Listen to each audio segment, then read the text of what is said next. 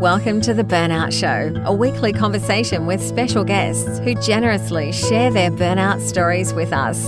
We also chat with health and wellness experts on how to best navigate burnout when you're in the thick of it, as well as how to avoid it returning. And now, here's your host, Jess Jones. Hello, and welcome to another episode of The Burnout Show. Today's very special guest is Dr. Rebecca Ray. Rebecca, welcome to the show. Thanks for having me, Jess. It's so nice to be here. Pleasure to see you and to speak with you today. So, can you tell us a little bit about what you do? Sure. I'm a clinical psychologist, an author, speaker, intentional business mentor, mum, wife, toddler tamer, dog parent, and very reluctant cook. Excellent. that would be the summary. Yeah. Very busy, sounds like. Well, no, it's not busy because it's not busy by choice. So I do a lot of things, but within those roles, there are lots of things I also don't do because I have assistants and a team. And thanks to my own history of pushing my own limits and finding my own boundaries mm. and crossing those boundaries way too far and coming back from those boundaries, I have very much learned how to approach life from a place of ease and flow rather than a place of desperation and overachievement, which I have a tendency towards, and constantly having to do all the things. So I know exactly what you're saying from it sounds busy, but my experience of it is no longer that. Yes, there's spikes when I'm at the end of a project or something, like if I'm at the end of a book deadline that I've not managed well which is my experience with my most recent book. I then spent six weeks kind of working 12 hours a day um, writing the book. Wow. But normally it's fairly consistent in terms of my mm. energy output. That's fantastic. So, obviously, through your previous experiences, you are now in a really comfortable place where you are in control of what it is you do and what you put your energy and time into, and how much of that you put in. Yeah, it's very intentional. Mm. Sounds fantastic. Can you share a little bit more about what happened in your past to kind of propel you into this position that you're in now, where you've had to make these choices and set some boundaries? Yeah, it's kind of twofold. So it started in my teens when I left school and went straight into studying psychology at uni. And in that same year, I started learning to fly my grandfather, who was one of my favorite people on the face of the planet, he had his private pilot's license. I used to go flying with him and I loved it. And one day he said to me, You know, flying's as easy as driving a car. And I was like, Righto, if it's that easy, I might do it. It turns out that's bullshit. For someone like me that is not mathematically minded or visuospatially minded, it was actually really challenging and I got my private pilot's license. I really enjoyed sharing something with him that no one else in the family shared. And from then on, it just grew, but so did my anxiety. So I actually found myself committing to something that felt like a challenge. I, I, quite like doing things that other people don't do. And back in the late 90s, aviation was a very unusual career for a woman and not very unusual, but certainly more unusual than it is today. Sure. And so I thought maybe I could just prove I can do it. I'm not sure who I was proving it to. I think it was ultimately myself. But what yeah. happened was I got my private pilot's license and I thought by then I would finally stop feeling so anxious flying. So I could fly really well. I wasn't actually scared of the act of flying. I was scared of doing something wrong that would kill someone. yeah. And so I never took pa- um, passengers that weren't pilots. And I thought, well, the way to overcome this is to face it. So I'm just going to do more flying. And so having a tendency to take things a bit too far back then, I ended up getting my commercial pilot's license, my instructor rating, my multi engine rating, a night VFR rating, and an instructor rating so I could teach other people to fly. This is hundreds of hours of training. And I still never took another passenger that wasn't a pilot. And I got to the end of it where driving to the airport, despite the fact that I was now commercially trained, I would feel like vomiting. So the anxiety mm. was such that it was literally overtaking me. And yeah. I had not been able to read the line between what is anxiety just as a result of something being outside your comfort zone and therefore tackling that by action versus anxiety because you're doing something that is violating your non negotiables on a daily basis. And my non negotiables that I didn't realize at the time were things like routine. Actually, a really boring person. I'm the same. I get it. yeah. I like going to bed at the same time. I like coming into the same office, the mm. same computer, and doing using the same sets of skills, but in different ways. But my days are fairly predictable because I like them that way. Yeah. Not predictable in terms of what happens in them, but in terms of where I am and what I'm doing. When you're flying, things are inherently different every single day, and there are so many non controllables. Mm. And so I got to a point where I was about, I think I was about 21 by this stage. And I had to face the fact that I was making myself sick. And I felt like the biggest failure ever because I had spent money of my parents and my grandfathers who had also invested in my flying training when I decided I wanted to make a career out of it and leave psychology and go and fly for Qantas or something like that. And I sat down at the table with my parents and said, I can't do this anymore. I don't want to fly anymore. And mm. I felt ashamed and fraudulent and just the biggest sense of failure. I can't, that's the first biggest failure that I felt career wise at that point. And it was incredibly difficult to back up from that. Yeah. So I I went straight back into psychology again, proving something, proving that I guess I was trying to prove that, that I'm still worthy. If I walk away from flying, even though I'm not doing that anymore, if I make something out of psychology, then I must be worthy.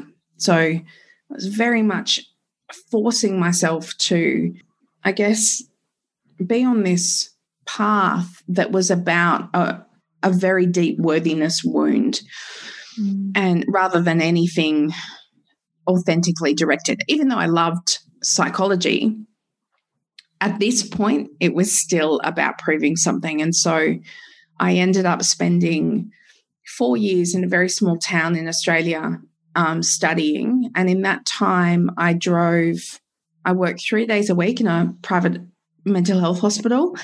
And I drove two hours to uni on for another two days a week. So I drove two hours. I did clinical placement all day. I did three hours class that night, stayed overnight, did the same the next day, clinical placement during the day, and then three hours class that night, and then drove two hours home. And then wrote my thesis, my doctorate on the weekends. So that took me three years. So I was doing that for four years. And um, yeah, you're catching your breath as I tell this yeah, story, right? It's I exhausting. Am yeah.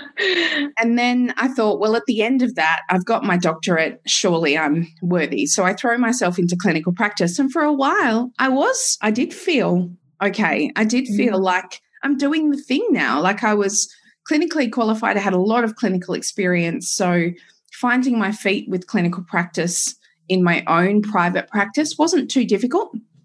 But then, because I'm not a fast learner, let's face it, what happened was I started to have this attachment to the productivity in my calendar. It was not a conscious attachment. I didn't I didn't consciously say when my calendar has 45 patients in it a week, then I'm doing okay. Mm. It just happened and I didn't stop it. And I much preferred to say yes to clients so that I felt like I was seeing them when they needed to be seen and say yes to my referrers so that I was serving my referral base to my referral base as best as I could so that they could rely on me rather than look at any kind of level of energetic distribution that wasn't working for me. And so at 35, the ripe old age of 35, about 35 years prior to the retirement plan I had I had in my head, I had to walk away from clinical practice. Mm. And uh, it got to a point where in 2015, in January, I had lunch with a friend of mine, a psychologist friend of mine, and I told him that I had done all these things to try to fix it.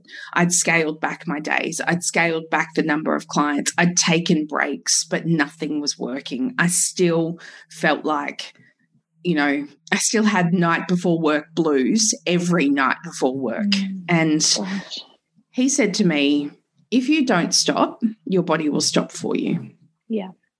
And he also said to me, because I basically said, Well, I don't know what the hell I'll do. I'm not qualified to do anything else. I, I don't know what to do with my life. And he said, Sometimes you need to create an empty space before you create what will fill it. That lunch was on the 15th of January, 2015 and my practice was closed on the 30th of January 2015. So I closed eight years of practice in two weeks. Wow. And just walked away. And I took 18 months off and dabbled a little bit online with some online stuff. And then I went back towards the end of 2016 because we needed the money. And I went back in a very different way. I only worked two days a week and only a couple of clients a day, maybe three, sometimes four. And it didn't work. I just have to shake my head mm. because I thought perhaps I'd be better at that point. Perhaps my experience of it would have changed. And oh, I'm just once I was in the room, I was fine. So you put me in front of a client and something happens. You know, there's this unconscious competence and I can just do it. It's not it's not hard and the connection comes and I actually really value the connection in the moment. Yes. But outside of that, I was just not myself. And so the last client I saw was the day before I gave birth. And I had Bennett in March 2018 and I've never been back since. So mm. that was the line in the sand for me where in my head I said, I can't do this again. And yeah. I basically kicked my butt to say, well, you need to create something mm. for yourself. I kind of started started creating it. I built a Instagram page called Happy Habits and I've written a program called Happy Habits on techniques that are about flourishing rather than mm. problem based psychology stuff it didn't really feel like me and it didn't do well. So I actually spent a whole lot of money that I never got back on that. Mm. And the Instagram page itself, though, was the thing that did work. So a publisher approached me via Instagram, would you believe? I thought it was spam. Yeah. She DM'd me on Instagram and yeah. said, Would you like to publish a book? And I was like, Is this bullshit? I showed my wife and I'm like, I think I'm being spammed. And I Googled her on the internet because her name was really unusual. Mm. And I mm. thought, oh, this is spam for sure. Yeah. No, she was from a publishing wow. house in New York. yeah. Amazing. It was legit. I said, Can you call me? Because I need to know this is legit. So we actually yeah. had a phone conversation. and um, so in 2018, my book, my first book was also published, but you don't make money out of gift books. Like unless you're Liz Gilbert publishing amazing yeah. self-help and Brene Brown, you, you don't live off books and book mm. royalties. And so my profile wasn't big enough to demand some kind of advance that could keep me going. And so I was in a position where I was like, honestly, what the hell am I going to do? And that's when I just decided to start. I just decided to take the messages that I told clients in therapy, messages that I lived by myself, mm and was able to capture an audience who just resonated with message i guess messages about psychological concepts but in layman's terms sometimes poetic terms mm. and i've found my feet working with really brave women who are out to make an impact on the world with their own businesses but it's taken a long time to get here. So, for a time, I didn't even really understand what my message was. Mm. I initially thought my audience was everyone, you know, in air quotes, like who wouldn't be able to benefit from psychological techniques. Mm. But I've moved to the point where working with women who often are in the same boat as I was and need mm. to reestablish their entire life or career because they've been burnt out and then shining a light on what is possible in the entrepreneurial space where you can have full control over what you're doing on a daily basis has been incredibly fulfilling and rewarding. So mm. I didn't plan to be here, but that's how I got here. it's kind of an awesome way to get here, though. Oh, and I honestly have never been this happy. I've never yeah. been, I've never been happier. And my happiness is as a result of the devastation, you know, yeah. devastation about my flying, devastation about having to leave my patients. Mm. I've told this story a number of times now, but there's only, it's only recently that I've been able to tell it without crying because there's still that pull. You know, I can still, when I take myself back there, sometimes you can really want to continue doing something you can't, you know? Yeah. Yeah. So, but now the work that I'm doing, you know, it's amazing to be able to sit here and say, I do work that doesn't feel like work. Yeah. And what a beautiful thing. Pretty good job. Absolutely. Yeah. Can we rewind a little bit to the self worth part? Because I know it's quite common in many people that they push and they strive and they create these big dreams and big goals because they have something to prove. And oftentimes it is a self worth piece that they're trying to say, I'm good enough. Mm-hmm. I can do this. I am enough. And I think sometimes it comes from, you know, childhood where they're trying to be seen by perhaps parents or family members or loved ones. And other times it's a feeling of just not being enough to fill whatever shoes it is that they've stepped into. So, over this time and through the work that you've done, have you been able to identify where that gap was for you, why you felt the need to to prove yourself so much? Uh, first of all, I think it's human DNA. So mm. I don't I've never met a client or personally anyone in my life that I've crossed paths with that doesn't have some kind of um, worthiness wound.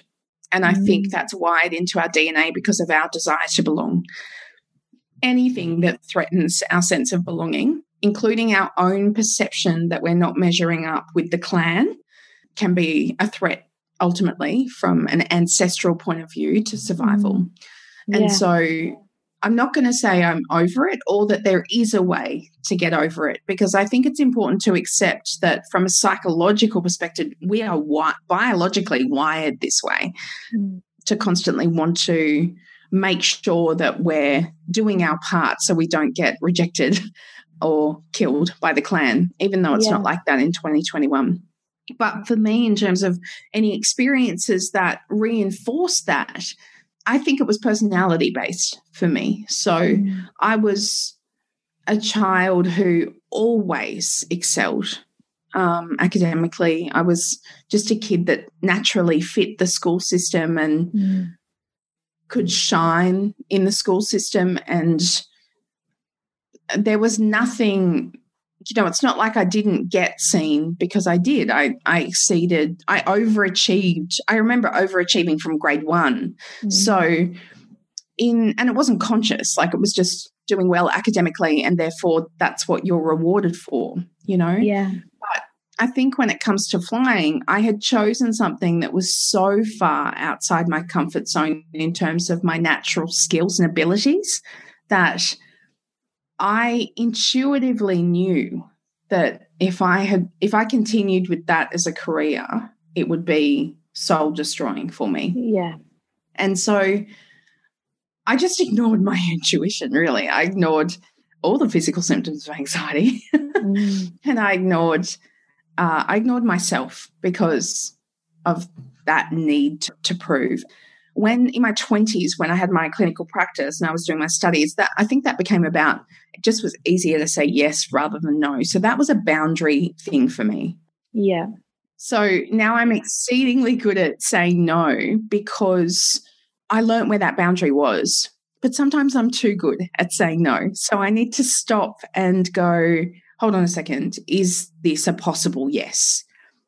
Because mm. my first answer is often, no, I don't need anything more on my plate at this stage. What an incredible place to be in to be able to say, I'm really happy with where I am, with what I'm doing, with the people I'm working with, with my personal life, and the ability to be able to say, This is enough. That's huge. Yes, it is enough. And my gratitude is huge for where I am, particularly when I reflect on where I've been.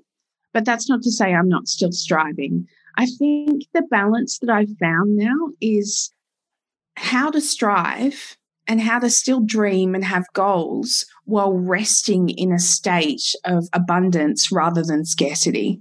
So if my energy is not available, then it's not available. I don't make that any longer about who I am as a person and my sense of worth. I don't look at my level of productivity to then go, well, I'm okay as a person because mm. I was really busy this week. Yeah, yeah. So you've clearly done a lot of work on yourself, you know, along this journey as well to be able to get to where you are, to be able to say, like you've said, like, I want to be able to thrive and I want to be able to dream, but I'm not going to do it and risk losing your energy and, and your time and, you know, yourself along the way. Yeah, exactly. I'm not, I am going to do it. I am going to dream and I am going to set goals, but it's conditional on doing it my way.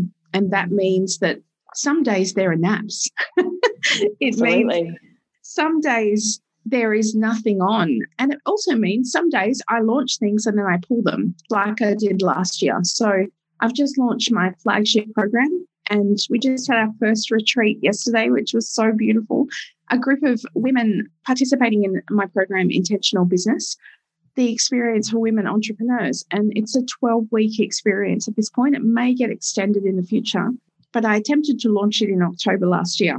Mm. This is how slow I am at learning. Here we are, nearly a decade after I left my clinical practice the first time. As long as you're learning from it, that's the most important yeah. part, right? Yeah. Not quite, but I threw it out there.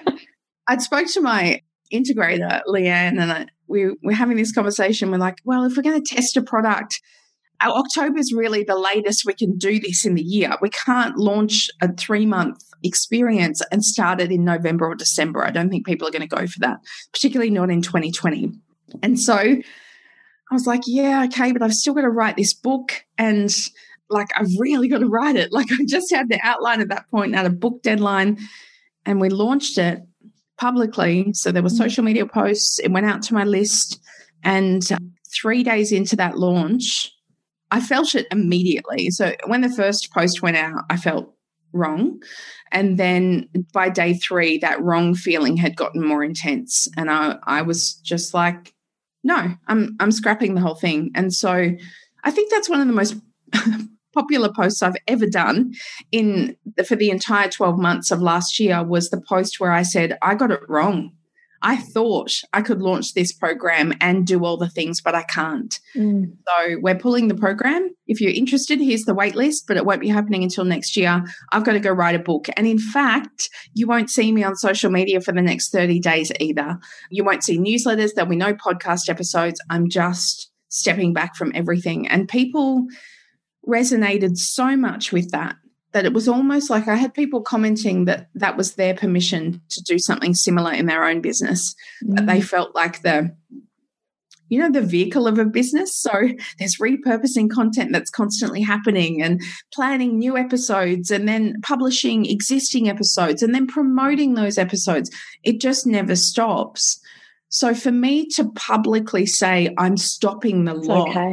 mm. yeah, was I think, a public permission for other people to kind of reconsider where they haven't hadn't allowed themselves to stop.